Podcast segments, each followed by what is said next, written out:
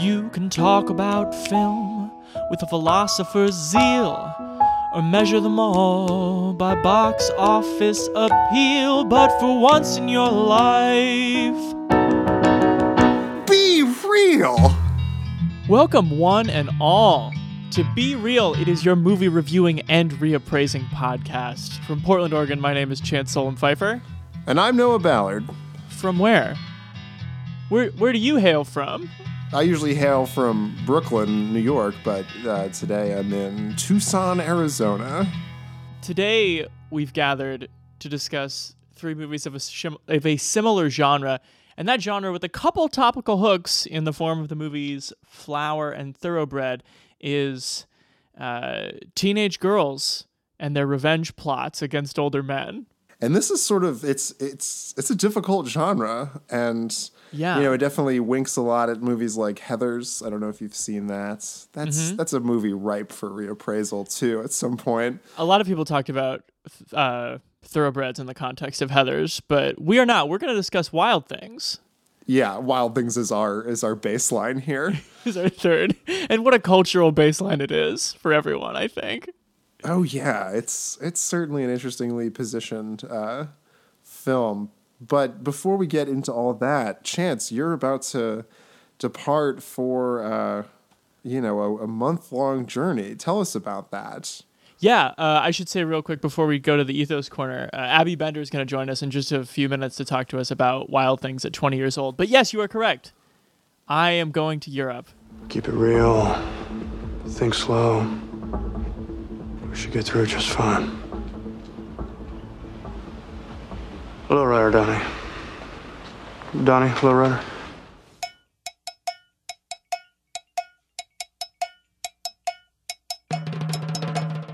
Yeah, I'm going to be gone for like uh, 22 days or something, which is That's great. which is crazy. Uh, I haven't done a vacation like that in a minute, and haven't been out of the country since I uh, studied hip hop abroad in Sweden in 2011. I remember that. You came back with some stories. Uh, yeah, and I think most of them wound up in the, some kind of college newspaper relationship column at one point. Um, but yeah, uh, my girlfriend and I are going to see my sister in Cyprus. She's there on a Fulbright. We're gonna do London. We're gonna do Italy. We, if you're hearing this, I'm there right now. I just don't know how it's gonna be yet. Um, Right. I imagine it'll be a If you're Of, listening to this, I'm already dead. I will have had too much wine, or else Sarah will have killed me because I paid too much attention to my list of old movies I want to watch and not enough to sightseeing. So right. I'm kidding. It's gonna be great. Uh, so we're kind of time traveling in this ethos corner, but how's Tucson? Tucson is it's pretty good. It's pretty relaxing. The weather's nice. You can sit outside and drink my coffee in the morning and I could drink your coffee. Uh, yeah, I kind of confused the Get get me there now. one could drink one's coffee um, outside, well, which has been like great. Had a nice little walk staying with my aunt and uncle, who have these two very beautiful but like also very disinterested Dalmatians. Okay. So they sort of like have come up to me and my brother and my dad who are here, and they're sort of like, okay. And then they like go off and do something else. But we went on a sort of a, a relationship building walk earlier, which was nice. Um, I was gonna say, don't pretend that the temperament of those Dalmatians is any different than yours when you walk into a room. right. Basically, I tr- am treat or I am being treated by these Dalmatians as I would treat a guest in my own home. um, but yeah, Chance, I, I need to share with you too that right now, as we record this, my family is watching Tombstone, a movie that you just go nuts for. Oh, yeah. and, and then we're going to Tombstone uh, on Friday. So next time we speak, I'll have a full report. I can't imagine what a heinous tourist trap uh, it's going to be. Yeah, I don't know. I, I can't even imagine. It's somewhere between the Grand Canyon and like south of the border or something. Sure. I wonder if like, do you feel like, and please let me know in detail. Do you think like some reenactors take more page out of the Tombstone book and some more out of the Wyatt Earp book? Well, that's my concern. Is like, is it Pirates of the Caribbean sort of tombstone, or is it like, and this is the historical place where, you know, Val Kilmer said, "I'll be your Huckleberry." Okay, let's talk about movies.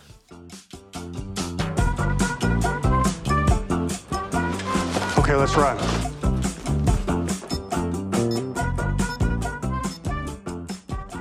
Okay, uh, we're gonna start with 1998's Wild Things, right? I, I think there's no other place to logically start. Okay, so this movie just turned 20, as as mentioned, uh, right at the end of March. Uh, what an auspicious day that is for our country. Um, it's directed by John McNaughton, who never really did did a lot of TV, but this is probably the most famous thing on his resume. It stars Matt Dillon, Denise Richards, Neve Campbell. Uh, so that's that's the 1990s in a in a sweaty nutshell for you right there. And then uh, Kevin Bacon is also in it, and Bill Murray makes an appearance. Um, but yeah, so a lot of these movies, especially Thoroughbreds and Wild Things, take a page from classic noir, right? Well, it's yeah. This movie is like quickly set up, and it like there's this incredible um, score in there uh, By George S. Clinton. by George S. Clinton, and it sort of has like an opening similar to one of my favorite underappreciated genre films, um, Out of Time. Oh yeah. It's somewhere between like Body Heat and Ten Things I Hate About You. Um, yeah, but also with some very of its time like tabloid frenzy around crime, right? it was it was an age called um, when teachers started getting busted for having sex with students. Also that, yeah. I think was the the main sort of topical focal point of this, but of course, like in a '90s teen movie Hollywood way, is using that to ex. It's an exploitation film. So the setup for this movie is the setup is fairly simple, which is that like deceptively simple, which is that there's a, a hot guidance counselor at this school named Mr. Lombardo, played by Matt Dillon, and the you know the the popular girl at the school, Kelly. Uh, what's her real name? Kelly Van Ryan, or her fake name is Kelly Van Ryan, played by Denise Richards, is like very clearly like eyeing the hot guidance counselor, uh, and so she and a friend go over for the cheerleader car wash drive to wash Which is a yeah, the cheerleader car wash thing is a, a personalized thing. There, the cheerleaders come to your home. yeah the door to door style the door to door yeah, but they're really like compelled, and he's going to be in the Glades this weekend, and his car is going to get extra dirty. it's very clear, at least in this setup, that Kelly intends to hook up with Mr. Lombardo. She goes into his house after her friend leaves, and then the movie kind of like resets. Like this is clearly the the incident that you do not see, but that will lead to, you know, spills the noir out over Right. over the table. Um, and she comes out with a torn shirt and she says that Mr. Lombardo raped me. And then this other girl, uh, Susie, played by Neve Campbell, who um, is poor and like lives in a trailer out by this kind of like alligator farm, but also goes to the school and has been busted by Kevin Bacon, a, the a local cop, for having a bunch of weed. Um, also tries to corroborate her claim and says that he raped me as well. Then there's a trial. Uh, there's a lot of media attention, and You're forgetting like the the big turn. what am I also, that Bill Murray like suddenly appears in this movie as Lombardo's lawyer. Right, as basically like the Better Call Saul of this of this Yeah, town he's- of Blue Bay. He's definitely the the Bob Odenkirk of this. You have this sad sort of Albuquerque equivalent. Yep. Um. So under questioning, Neve Campbell breaks, says that she made it up because of Denise Richards. Lombardo gets off on the charge and then has gets a bunch of money because he can Right, because he 'cause he can countersues countersue. the Kelly's rich. very wealthy. Yeah, mom. Yeah. And So then it- the movie, I would say, resets again. This movie resets so many times. But so could, had you seen this before? You had. I had seen it as like a teenager. So you knew it was coming. No, I knew something wa- like people weren't who they seemed, but I didn't realize just how contrived it ultimately was. Well, so after that scene, there's there's like sort of this like you know like a fake denouement. I mean, you're only 42 minutes into the movie or something, and there's this kind of fake denouement where like Lombardo goes to Bill Murray's office and like gets his settlement. And is like, yeah, I'm gonna go away for a little while. And Sarah and I are watching this, and she turns to me and she goes like, first of all, kind of like offended by the nature of like a noir that is setting up like a false rape accusation, but. I think once the movie gets to where it's going, that matters less and less. But we were just like flabbergasted. She turned to me and said, like, where could this movie possibly go?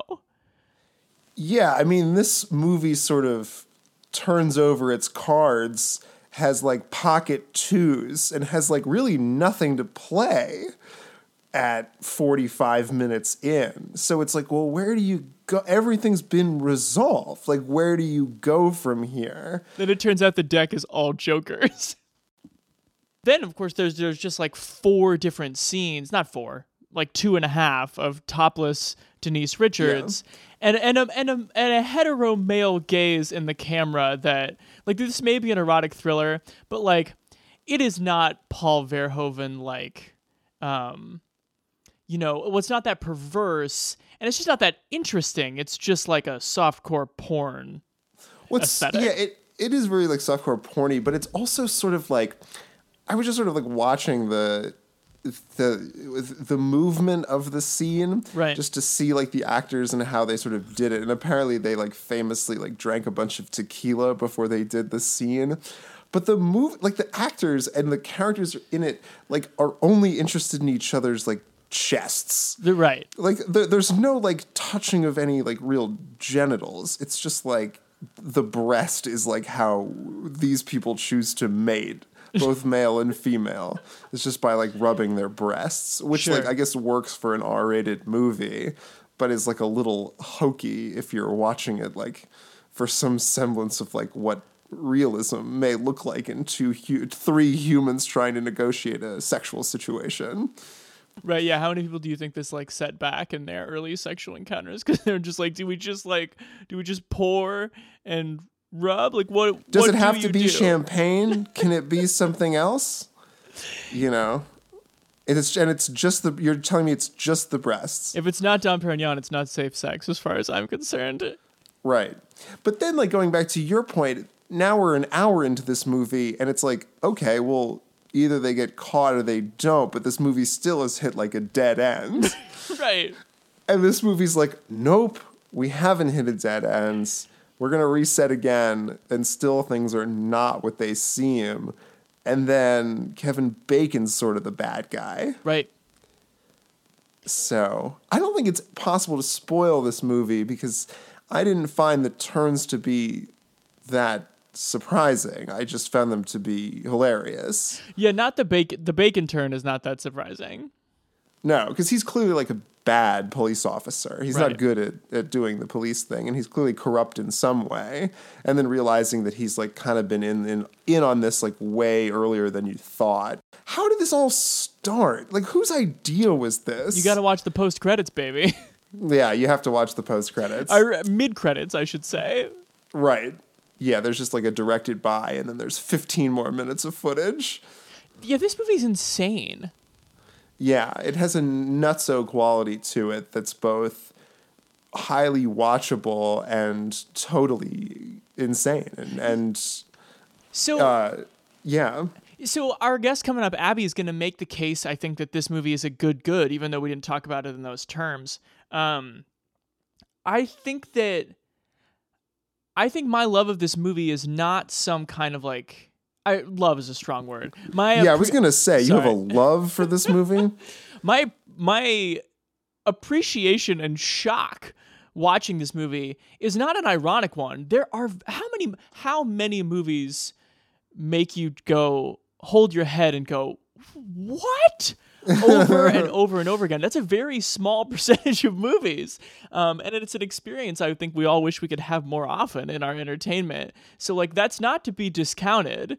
Um, but so here's my thing is I don't think the movie is smart enough to position the sex scenes as anything more than like a f- like a sexual firework to attract your attention. Just like look over here for a second. at, at this like loud sex as spectacle. You know, it doesn't have the like the the body heat um interpersonal like mind fuckery between the characters. Sure. Yeah, no, I agree with that. It certainly doesn't have the nuance of body heat because it simply doesn't have the idea of body heat. Right. You know, and so it then falls on what I would say sort of like trickeration of plot instead of like actual plot. But there's no You know- bottom to the fake top hat. it just goes and goes and goes. it just keeps going into another another dimension. Um, it's interesting because, like, I mean, watching this in 2018, you know, your reaction to it, this like nonplussed, like, what was sort of my equivalent to it was no less emotional, but it was sort of like a, you know, five minutes into this movie, I was like, because I'd only vaguely remembered it, but five minutes in, when I like figured out like what the dynamic was gonna be, I was just like, oh no. and then it was just like a series of increasingly louder oh no's. Yeah. As like it became one more like sexually and politically problematic, but then when it became just sort of narratively problematic, it just was so it's such a mess. The fact that it is so crazy, I think, absolves it of some of like the political read you might have. Well, it, it knows that it's crazy. And I think that there's something potentially admirable about that. Like, it knows. I mean, even, you know, however many years ago, it knew that, like, a teacher raping a student was, like, fucked up and, Right. like, worthy of, you know, Matt Dillon having to, like, you know, cash out and, like, leave his life. Mm-hmm. So, but the fact that it uses it for such, like, eh, I don't know, for such like entertainment, you know, trickery is it's pretty sick stuff. Yeah. That's exploitation films for you. Should we turn toward a rating? Absolutely. Shall we remind the listeners how we do things here on the pod? There is no ambiguity on Be Real. All movies can and will be classified by one of our four ratings good, good, bad, bad, good, bad, and bad, good. The first good or bad refers to sheer artistry, the second is pure entertainment. Good Good is easy to explain. It's a movie that engages your inner art critic and brings you some form of happiness. For both reasons, you want to watch that movie again. Think Shawshank Redemption or Jurassic Park. or more recently, Get Out and Ladybird. that we know of yet. Good Good movies make Noah hyperbolically say, That was the best movie I've ever seen. Bad Bad is easy too. Movies that bring you neither stimulation nor joy. Basically, you just spent two hours wishing you could watch something else. Think of any musician turned actor who gave it a go in a Nicholas Sparks adaptation, I'll pass. or many Nicolas Cage movie where he plays a wizard or a warrior. You are going to be a force for good and a very important sorcerer. Bad Bad movies make Chance say, I hate so much that you made me watch that. Now, good, bad movies. Those we recognize as worthwhile in a cinematic sense, but don't necessarily enjoy. Think Schindler's List, Requiem for a Dream, or awards bait that hinges on a historical figure delivering an impassioned speech. I have given you my soul. Leave me my name! These kinds of movies make Noah say, but it was so boring. and then I remind him that at least Leo finally got his Oscar for crawling through all that mud. Conversely, bad good movies feed your thoughtless inner child. They're anything from flawed but charming Nancy Meyers outings I'm miraculously done being in love with you. to late career missteps like Al Pacino and Danny Collins. They're loud and silly, like Kurt Russell in Big Trouble in Little China or Stargate. It's all in the reflexes. Bad good movies make me want to watch Tombstone, especially when Noah says, But didn't the Mighty Ducks just give you that warm holiday feeling? Got all that? Now buckle up, because you're about to hear two friends who watch movies for very different reasons talk about their taste like it's God's own truth. I think this is a pretty quintessential, even like Chance Solem Pfeiffer textbook bad good. I agree. It is a beautiful, beautiful mess. Oh yeah. and worth the price of admission. Um, but like, it's so stupid. it's so unbelievably stupid and campy and exploitative of the attractiveness of these female actresses. And yeah, but I enjoyed every frame. Yeah, I don't I don't think it's stupid. To me it has an appealing combination of fearlessness and tastelessness. Right. Um, but yeah, it goes back to that. I just think if you got if you got a director, if you got Adrian Lyne who did Fatal Attraction to direct this movie, it could be like a like a classic. If you got somebody who is developing Susie and Kelly along the way, right. I think it would be much better. But instead, you have somebody with the eye of a 14 year old straight boy um, who, again, is just using sex as spectacle to distract you from what's otherwise like a, you know, a real confidence play. so I'm going to go bad good too. I think I just like it more than you. Yeah, I think it just because it it forces the viewer to buy into Matt Dillon being a good guy so early, he- and then Matt Dillon. flipping it. It's Matt Dillon. He's a scumbag. Like they wouldn't have cast Matt Dillon, um, and then f- you know, sort of proving you right that it was like Matt Dillon. What are you doing in this role? You know, is sort of it's a tricky like male gazy kind of move. What do you think happens if Bacon and Dillon switch parts?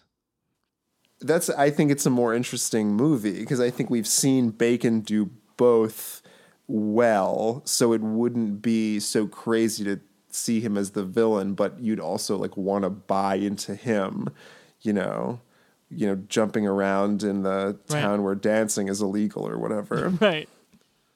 Yeah, I think that might actually be more interesting. And then and then Dillon is sort of like the alcoholic, like handsome but slightly battered cop who's not going anywhere. Our Ray um, Duquette. Infinitely discussable movie. So let's discuss a little bit more with uh, Abby Bender right now. We've come to the halfway point of our senior seminars. Our guests today come from the Blue Bay Police Department. Why don't we begin with a question? What is a sex crime? Not getting any. Welcome to the town of Blue Bay. Hi, Mr. Lombardo. Girls? So, where's your hose, Mr. Lombardo? So our guest today writes about film for publications like The Village Voice, Nylon, Broadly, The Washington Post.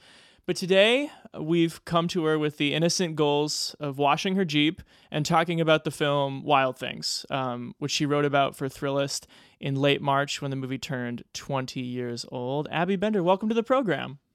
Thank you so much for having me. I'm very excited to have you. So, I get the sense from your writing this reappraisal of Wild Things that maybe it comes from a pretty uh, deep affection for the erotic thriller genre and maybe a few other viewings of this movie. So, what was what was your first interaction with it, and what kind of what spurred you to write the piece? Oh, well, it's kind of a funny story. I actually discovered the movie through my dad. Oh, Um, good. because he's like he's always been a really big fan of like con artist movies and just like you know he like sort of appreciates like stylized stuff in genre movies. And i remember he showed it to me. I think he was just like at one point when i was in high school he's just like oh my god you have to see wild things. It's crazy. And i watched it that way. And i mean i thought it was i i mean i really enjoyed it. And like we have the kind of relationship where it wasn't weird that he suggested it to me. It was more just like oh this is like this cool really well done movie. Yeah, so that was how i first saw it that's wild. A classic uh, father-child passed down experience. bonding experience Uh-huh. totally and then um later on i think i like wa- introduced a couple friends to it in college and it was just like i just yeah i feel like it's a really well done example of that erotic thriller genre Yeah. it's because you know it's like yeah it's like kind of trashy and on the surface it has all of the you know the sort of lurid and sexual elements, but it's also just very tightly constructed and very smart. So I wanted to kind of get a the the terminology you use to kind of reappraise this movie and and talk about its reputation was one of the things I loved about the piece was that it was more than just like people might think this is bad, but it's actually good. You really zoned in on this idea of pleasure and guilt, which seem to be I would say would be two of the driving forces in with erotic thriller characters and also the people who who watch them. I mean, they're kind of toying with your sense of pleasure and guilt. So, what what guilt do you think people might have about wild things that you want them or that you're arguing they should get past? Um, well, thank you for your nice words. And um, I, yeah, I've always really kind of hated the phrase guilty pleasure. Like, I obviously can see what, you know, what people use it for and like why people feel the need to use it. But I just find the phrase really annoying. So I'm always sort of trying when I talk about movies that fit into that category, which I do rather often. Sure. I always kind of try to, you know, deconstruct it a little bit. And um what bugs you about it? I mean, I just think that if you like something, you should kind of try to own it. Sure. Like it just feels so wishy washy to be like, oh, this is a guilty pleasure. It's like, can't you just say you like something? Uh-huh. It's like it's like this annoying kind of coyness where you're like, oh, look at you know, oh, look mm-hmm. at me, like I'm being so naughty that I like this movie. Yeah, it's couched in self awareness and stuff. Yeah, so that's always kind of just bugged me a bit. I feel like with a movie like Wild Things, it's like very self aware, like the way a lot of the iconography it uses like and you know i'm not going to go out there and claim like oh this is a feminist masterpiece or something you know but i do think the way it uses a lot of that iconography of like you know the sexy car washing and like the pouring champagne on someone's breast right. I think it's definitely kind of trying what's what's the right way to say this? I think it's kind of trying to twist that imagery a little bit just by being so upfront about it and then making the narrative so so like layered and so subversive. You don't know who to trust. It turns out that the character who you like like you know a character you wouldn't necessarily expect is like a criminal mastermind genius even if you if you wanted to have a debate about the self-awareness it still works as misdirection at the end of the day right? Yeah i definitely think so. Um because and again, as I said in my piece, it's like all of the sex scenes, it's people using sex and using feminine wiles to get ahead and to get information and to like to move the narrative in some way, which I feel like also goes back to film noir and the idea of like a femme fatale who's like using her seductiveness to misdirect men and to to get power for herself. So talking about it like a film noir, one of the things that you came back to a few times in your essay uh, was the setting, which is crucial for like any effective noir, right? You should probably feel mm-hmm. like people are, you know, coming out of the grimy cracks in the city if it's set in New York, or in this case, you know, kind of like their worst selves climb out of the swamp of of yeah. on the uh, on the Everglades side here. So, do you have a favorite element or something that jumped out to you on your last viewing about the atmosphere and how it is effective?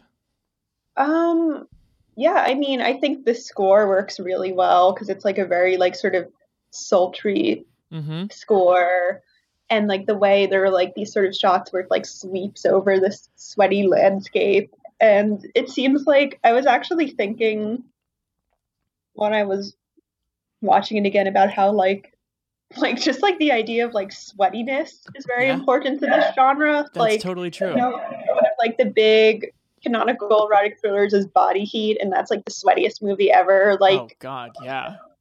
like Kathleen, Kathleen Turner's always just like, it's so hot. I'm so sweat. You know, I'm so sweaty. I should say I had never seen this movie before uh, picking it out for the podcast, and mm-hmm. I was quite effectively twisted around by its half dozen or so twists and then yeah, it's, and then it's a mid-credit explanation of those twists um, but But what do you what do you get on rewatch? What jumps out to you about kind of the plot construction that someone who's only seen it once uh, can't know? Are there any dynamics or character things that come forward? Part of what I love is that you know, like Neve Campbell and Bill Murray are both the characters who are like sort of most posited as like like sort of white white trash type thing. Sure. Like you know, just see like Bill Murray's office and you see that he has like that sort of sketchy like neck brace and you go Uh-huh. like, Oh, I don't really trust this guy.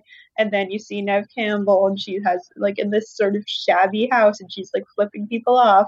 So I think, you know, and on a rewatch you're sort of more aware of how that sort of class presentation is being used to misdirect you. Right. That's so interesting. Yeah, I hadn't because oh, I haven't rewatched it, but there's so much talk about you know the Lombardo character, like oh you'll never be one of them. You're just you're like practically Yeah. a pool boy to these people, and yet the people who've lived in the class system much longer are the ones pulling the strings. Yeah, that element of it is like is like really cool, I think. Absolutely. I also like the um I'm forgetting her name, but the woman police officer. Oh right, right. I feel like she's kind of one of the people that you maybe trust a little bit more Yeah. cuz she's like kind of I think she's a bit more sympathetic. Can I pitch a weird theory to you? Oh, totally. Should Duquette and Lombardo have not also hooked up at the end when Kevin Bacon comes out of the shower? That just felt like a very charged moment as well, akin to the pool scene, and I just felt like we, they should have done it too. I feel like maybe like the late 90s wasn't quite ready for that. Yeah, probably not. Oh no, but I was gonna say it's like there aren't usually there's a lot of um, female nudity in erotic thrillers, but not very much male nudity. So like seeing um, you know the the bacon bits sets it apart. Nicely put. Um, yeah, because it's like you don't really, yeah, you don't see a lot of naked guys in these movies. No, no, you don't. I don't think. Uh, I don't think we ever got that from Michael Douglas in any of his No, I mean, erotic thrillers. I feel like maybe you like see his butt at some point, Oh, but you know you don't get any full frontal. Right. If we think about how this connects to a movie like Thoroughbreds 20 years later, which also sorts kind of hinges on uh, young women plotting some sort of revenge and like looking inside their plot and and playing with femme fatale noir devices. How do you see where are we at 20 years later, do you think, with a movie like Wild Things and people trying to construct comparable stories today? Well, I have to say that even though I feel as if Thoroughbreds has some pretty interesting potential on paper, Mm-hmm. if that's like the sort of if that's like expanding the 20 the wild things legacy 20 years later it just makes me all the more nostalgic for wild things Uh-huh. um because thoroughbreds i just felt like was very and i know a lot of this was intentional but it's very it's so like cold Right. It was so purposefully devoid of any sort of sexuality or any sort of like sort of deeper look at like the female friendship Mm-hmm. like it just the characters both felt kind of one dimensional to me Okay. and again i know that's kind of intentional but it just kind of annoyed me so i feel as though um thoroughbreds could have benefited from a little bit more like just and i'm not saying oh you know this movie had to be more sexy but i think it could have benefited from a little more Yeah. like a little more active like weirdness or heat or something it just needed something to me Yeah, I, I, I absolutely see where you're coming from there. I wonder if the I mean, you say in your piece like Wild Things is a movie that we would call problematic today, but it's also the kind of movie that just like tramples over that very idea. Whereas I wonder if specifically men making movies about young women today, maybe the fear of God is in them a little bit more. And maybe it should be. yeah i think you can easily take some of the elements of a movie like wild things and make something that is like pretty like just like dismiss it easy to dismiss and you know maybe sexist in some way. Hmm. Filmmakers do need to be careful of avoiding those pitfalls, but like I would I would love to see like more smart movies that like you know deal with young women doing devious things in like an interesting way because there aren't there aren't enough of those. And like i feel like if you're a good director and writer and you're like working with actors who are game you shouldn't have to be like scared of that you know use your use your judgment but you can also like push things a little bit. Well abby i think i think we should close it out there but is there anything you want to plug? Anything you're working on you want people to check out? Um well you can follow me on twitter. Um i'm abby a b b e y underscore bender b e n d e r and you can also check out my portfolio at abbybender.wordpress.com. And I'm just like, you know, I'm freelancing currently, so I'm just working on a bunch of things for a bunch of places. And I've been, you know, just over like the past year or so, just been really fascinated about, fascinated by this genre of the erotic thriller and what it means and what it can do. So I'll hopefully be writing about it again if people don't get tired of reading on me, reading me on it. I should say we've done Basic Instinct, Fatal Attraction, and Disclosure. But if you would care to be one of our erotic thriller correspondents going forward, I'd be happy to do it again sometime. Oh yeah, that's a great title. Um, yeah. I like want that on my business card. But Abby, this is fun. Congrats on the piece, and, and thanks for talking thank you so much for having me. And um, yeah, again, I'm glad that you enjoyed it. And I'm glad to be representing Wild Things on its 20th anniversary, which should really be a holiday.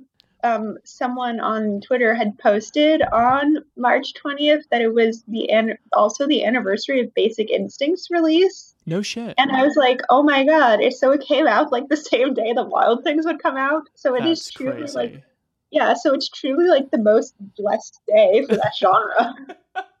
That's great. Well, uh, a perfect excuse to celebrate every year. I don't have any feelings, ever. And that doesn't necessarily make me a bad person. It just means I have to work a little harder to be good.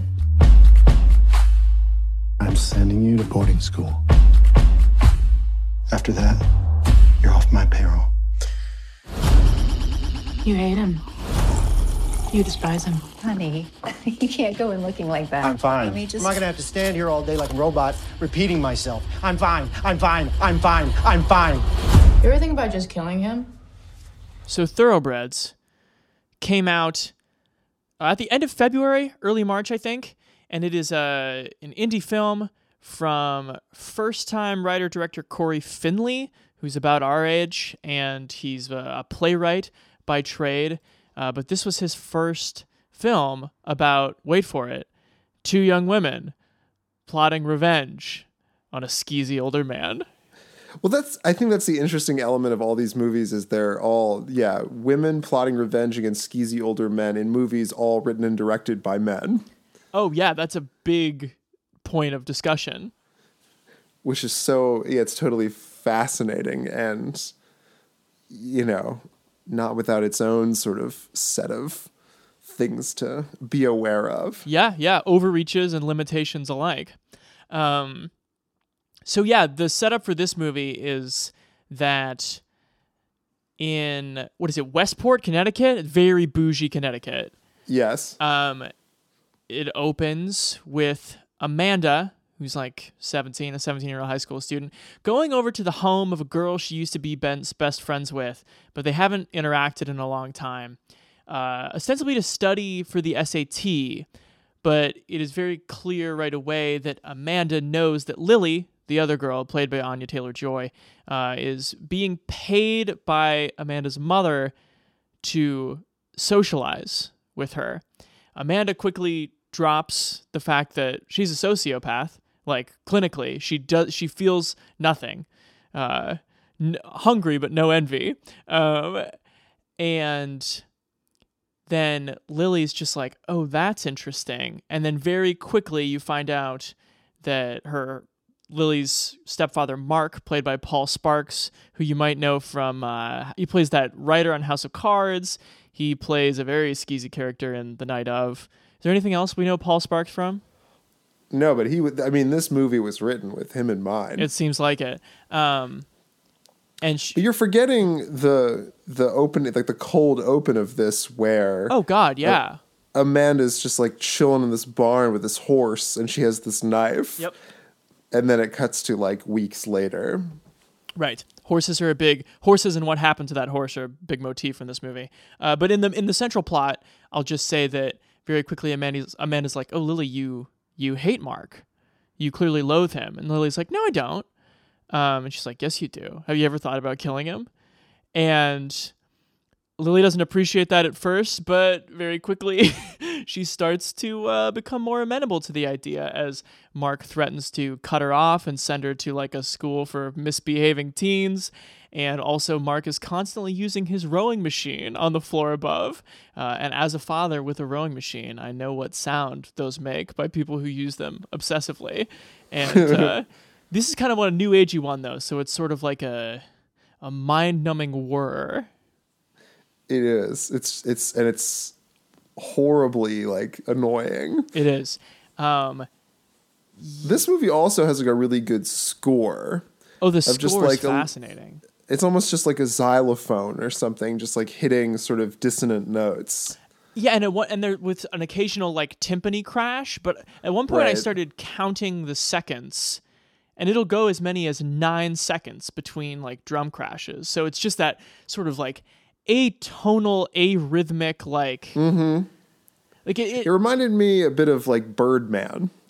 Totally. Also, at the same time as I think the score works to kind of like unwind your like kind of subconscious expectations for what a movie like this does and how you should sure. relate to the characters. And it kind of draws you into this like weird relationship with all these people who are either feeling nothing or feeling very scary things they don't let on. Right. And i think it's not too much of a spoiler because it's revealed in the trailer that these two young women then decide to hire the local deadbeat played by Anton Yelchin. Right. In one of his final performances, which is very sad because like, he's like pretty um, like unbelievable in this movie. He's amazing in this movie. And you know, the complications that then arise from hiring a local deadbeat to do your dirty work. Yeah, somebody who was like maybe just like a leather jacket wearing pot dealer like art. Do you also do murders? but he also sees himself like as you know he's like a very like weirdly american character of being like he's not poor and down and out. He's just not yet rich and successful. Yeah. He's kind of like, he, like darkest timeline uh cocktail tom cruise. Oh certainly. Yeah he's got a lot of swagger and a lot of confidence in many situations but is also like working he's like a dishwasher at a nursing home. Right when he's not showing like, up at high school parties to get like people 10 years younger than him to buy drugs. So I think my major when it comes to like independent films like this, I think you have to look at the Venn diagram or like the line graph of ambition versus means. Yeah. And I think this movie, on a lot of levels, has a lot of intellectual and sort of emotional ambition to it, but it clearly like doesn't have any money. And what it sort of renders is a movie that, like, whether intentionally or not, is pretty claustrophobic. I would say it's a lot of like very tight sets, and they've clearly gotten use of this like incredibly scary like rich person mansion mm-hmm. house thing, which is, I mean, a character in the movie. Uh, it's it's it looms so heavily, but it's also like I would have wanted more, like a, a scene at school you know, or like, I mean, there's a party sequence, and I guess it's like summer vacation or whatever, but it just seems like this Connecticut town really is just this like one house and like someone else's driveway. there's limitations to the sort of directorial scope of this thing and that makes sense that like the writer director is a playwright because he's used to these like standing sort of set pieces but i think when you're talking about a motion picture you know even if it's just that like ridiculous stupid helicopter shot at the beginning of reversal of fortune or something like at least you get a sense of like where we are Mm-hmm. and I think I was always sort of lacking. Like I know where we are like room wise, but I don't know where we are like city, town, statewide until I see like a Connecticut license plate and then have someone reference like going into New Haven or New York or something. Right. Yeah, I think that's very attributable to yeah, just Cory Finley's priorities. I think he's so interested in the script and the. It's interesting. I I think that a movie like Wild Things is is all plot. Right. It's all plot, and with But it's smart enough to have that like Matt Dillon on that raft thing and like the alligators Sure, and like sure. it gives you that like richness of place that I think this one in particular is lacking. Sure. I I don't disagree with that, but I think this movie's biggest priority is the characters. Um, and I think that the characters are in their own way fascinating, particularly Olivia Cooke's Amanda, because what she's doing I mean, it's interesting to talk about this movie again like like a Heathers, but not quite. And in maybe in relationship to the expectation from the trailer, but not quite. Like this is not a movie about kind of like this generation's like entitled, lackadaisical, disaffected teen. She literally feels nothing, which is such a small like notch over on the performance meter from from where she should be. But I I think the great thing that this trick pull or that this the great trick this movie pulls is that by the end of the movie, I feel I felt deeply scared, sad on behalf of her lack of emotion and where she ended up. Like I Right. think the writing the writing done on behalf of the characters is impressive here. And I totally agree with you. And I think this movie has been sort of mismarketed maybe as something like the Bling Ring when it couldn't Right. share any less DNA with a movie like that. Um, this movie is all about perception and distortion and toxic female friendship. Um, because like what I found so interesting about it, like so I saw this movie, had a gut reaction to it, and then I think what I've thought about it more, I've come to appreciate it more. Um, but the most interesting thing for me in it, and I think it comes down to casting too, of having Paul Sparks there as like the quote unquote evil stepfather, is that like he's not a bad guy. He's just a jerk. That's it. He's a his crime is that he's a jerk, but when it comes to like even his choices about being a stepfather to Lily, like she is a troubled teen. Right. Like she should probably be in a special school. Like she is entitled and believes that her life should exist this way and probably manages 10 times the amount of craziness from this from her mother who's barely there. It's just in her And tanning bed in the garage. Yeah, she's just hanging out in the tanning bed in the garage. But I think that he is only a bad guy because these two characters decide that he is their antagonist. Right. And that, that's an interesting thing to have a narrative do instead of like a natural antagonist. Because the real antagonist is these two women against each other. But at some point, they decide that now that they've reached this, once they broach this sort of and break down this wall of like female honesty, I think, with each other and like form a quote unquote friendship or bond that you know once they're there almost like wild things like with the okay he he didn't rape her and she just made it up. It's like well where do we go here? And whereas like wild things is like it's a huge conspiracy and you don't even know what's next. This movie's like well then they need an activity to do. And the activity that they do is to s- how to commit murder and get away with that That's where this movie kind of turns on this I think a really interesting commentary on class and the kind of people who succeed.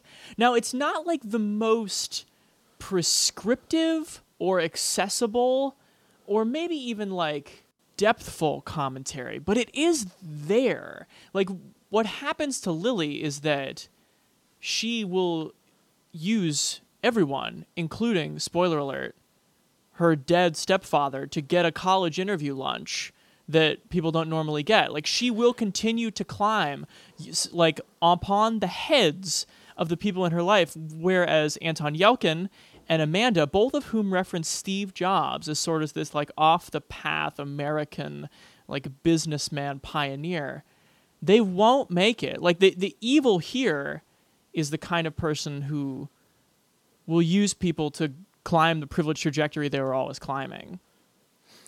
And I, I think there's also wisdom too in um, the speech that Amanda gives too about like you know you can have all these horrible qualities, but the worst one of them is indecisiveness. Right, right. And that is ultimately the, the characters that succeed in this movie are the ones who are decisive. Right. And the ones who don't back away from making. I mean, even if the wrong choice, because that's the thing. It's it's unpacking these two women's lives, young women's lives, as we've almost missed the the problem that they've encountered. What we're seeing is how they sort of use what comes to them to fix it. So for Amanda, it's that she killed this fucking horse. Right. Scene six, uh, the fucking horse dies. Um, and she has to figure out like what to do with her reputation, her life, her like what she could be doing. She has like a, a court like a court date set for like uh, animal abuse. Right. And I mean her reasons are not as sinister as they sound. But then we find out later that Lily is who's supposedly not only rehabilitating her potential SAT scores but also her social standing has her own blemish on her thing is that she uh, plagiarized a, a, school paper and got in trouble for that. Mm-hmm.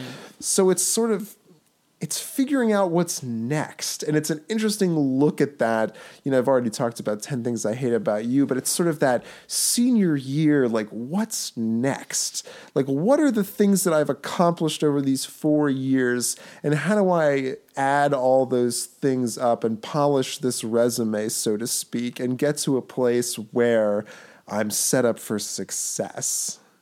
Yeah this is what this movie is good for. Like long-winded character analysis. Um, I think if you're one of the best things I saw written about this uh, was from a guy uh, Winston Wilson Cook at Spin, who is just like Thoroughbreds is a cult movie in search of a cult. Like it's a high school movie that should be speaking to now in a really interesting way, and yet is so from the mind of a 28 year old male playwright that I don't know if it's going to find its cult but for our purposes today, I'm willing to stand back and give it a a, a good a, like a an early year good good that I'm excited about. I mean, I first if I can shout out two quick things before I leave it. Uh, the Anton Yelchin line reading at the very end where he says, "Well, sorry for your loss," as though like feeling like he has to say something, but also knowing that the the young woman he's saying it to is an absolute monster who feels nothing for her loss is like is a beautiful piece of acting and just makes me miss him all the more. And then the final speech from like very theatrical, but the final letter from Amanda, which is just like horses mating and dancing in the ruins was all that was left is such a like tantalizing image. I think it's good good. Interesting.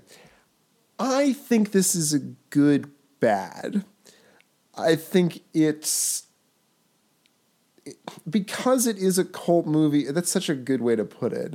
It's a cult movie in search of a cult, but I think it's also like a weirdly dated movie. It's a movie that maybe has a bit of a tin ear to what concerns teens like right now. Like it's I thought it was almost like unforgivable that like social media did not play a role in this movie, you know, and they're sort of there's just something about it that feels like I got it, and I feel like if it was released when I was in high school, it would have been like incredibly powerful. And that's you know you and I can discuss it as like people who haven't who've been at a high school for ten years. But to quote the Barenaked Ladies, "You're so 1990, and it's 1994." You know. Oh, Uh, I would say you've dated yourself, but it seems like you did so intentionally twice. Yeah. So I'm gonna say good bad. You don't want to watch it again? Uh, I I'm in no rush to watch it again. All right. All right. Well, I can't force you, but I'll I'll see it as soon as it pops up on VOD. Okay. Should we go now to another movie within this genre of teenage girls plotting against skeezy older men, which is Flower? Yes, please.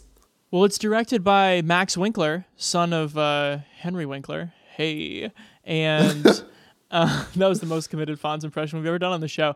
And co-written by Matt Spicer, who wrote that movie Ingrid Goes West last year, another movie about sort of like, uh, you know, mental or ethical deficiencies leading to weird plots among among young women.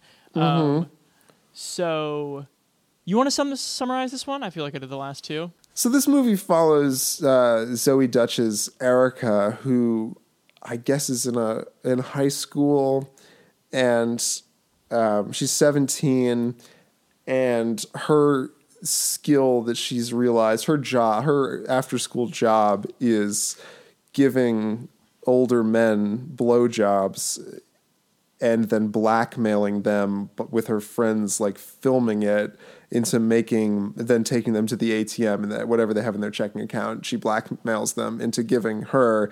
And at the onset of the movie we she's doing it to like a local cop and he mm-hmm. gives her money and we realize that she's accrued something like $15,000 doing this with her like weird group of friends. Yeah.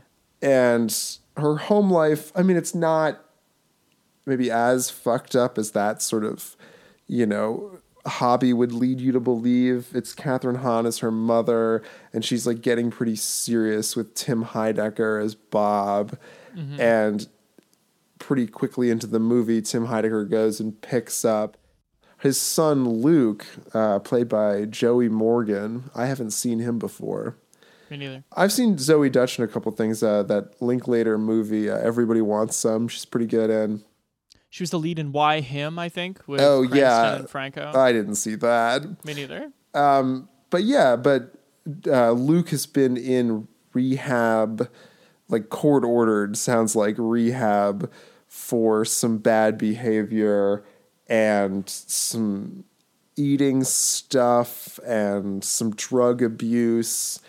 And at first, Eric is pretty excited to meet like her heroin hot, skinny new uh, bro- stepbrother, but then it turns out that he's like a fat, sort of schlubby guy who doesn't really speak and is like ashamed of, you know, what brought him here. And we sort of piece together what that is too. And meanwhile, as a 17 year old, um, where are we? In Southern California somewhere?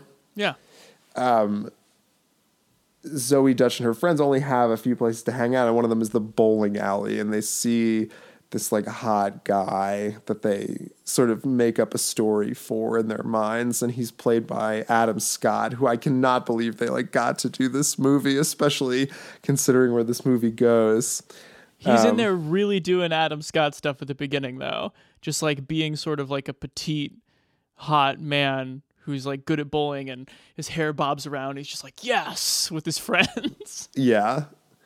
So, and then these stories of the kid getting out of rehab, the other daughter giving blowjobs, and this Adam Scott uh, being a bowling guy sort of converge in a sudden and sort of bizarre noir slash well chance did you see end of the fucking world it was on netflix it's like an eight part like i don't Oh, even know no, if i I can never call it a mini series because they're like 12 to 18 minute episodes. It was on the BBC.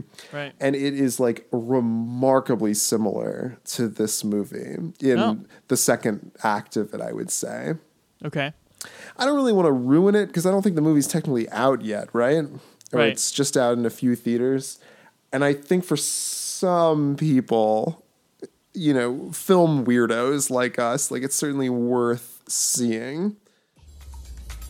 Luke's a complicated little guy. He accused a teacher of fondling him.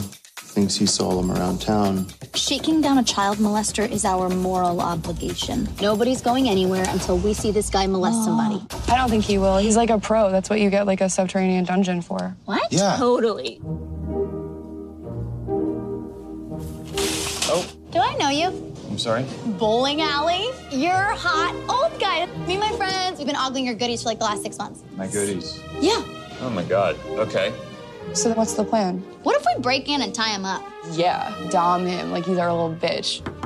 Surprise! I'm not stalking you or anything. As you can tell, I have like major daddy issues. Because, like these other movies, it's trying to capture something timely from like a a male writer's perspective of like what a young woman in a genre movie does. I think this and Thoroughbreds are so interesting because a movie like Wild Things has no qualms about its exploitation. These two movies are trying to make exploitation films in their own way without exploiting trying not to exploit the women. Right. And in Trying. turn, being sort of like anti exploitation parables. Yes, that's a good way to put it.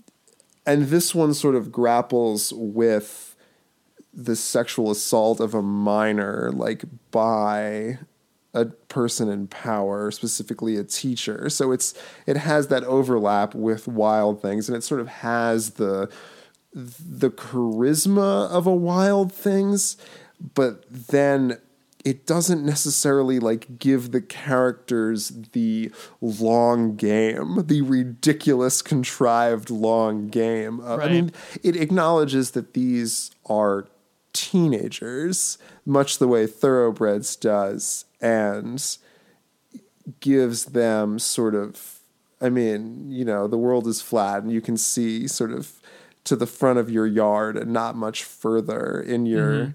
thinking about how actions lead to reactions. Um, I just think, though, where Thoroughbreds makes some interesting choices about where to go with that and where to look at the, a you know sort of coming of age human mind. Um, Flower is uh, totally despicable.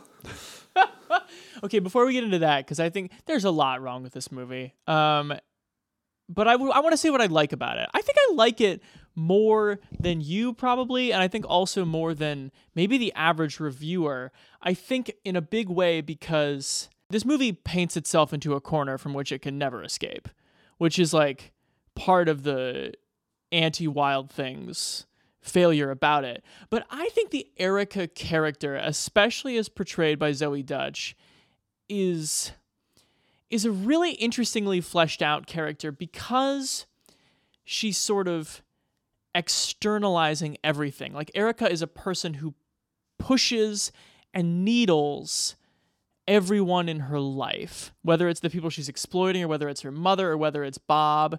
And the Zoey Deutch performance is so outward that at a certain point you kind of intuit the fact that there is some like gaping void of need in this character. And it's interesting to me that in lieu of actual like sort of like sex scenes, the most affecting moments of intimacy are her like cuddling with her mom um, as though she were like, you know, four or five years old.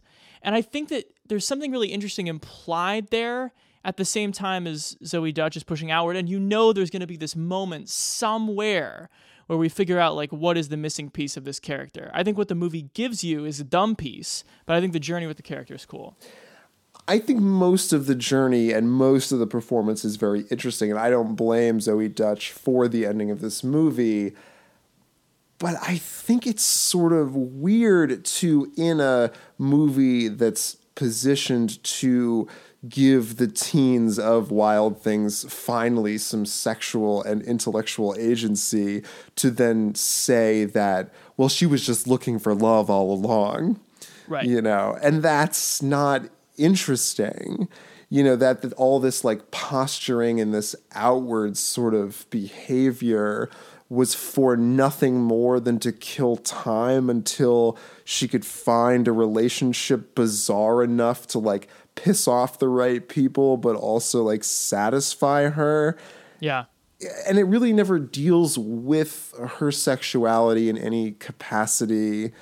You know, it deals with her like having a crush, but like that feels male gazy to me is that like, you know, oh, it'll take like a good man to like really like, you know, have her sexuality come into its own, where it's like clearly she's gotten a sort of on a bizarre track thinking of sex as transactional Right. and not as intimate and i found it contrived both the moments of intimacy she does have with men you know that it would be that easy and that th- their problems would be the this what would stand in the way of it not her own Right.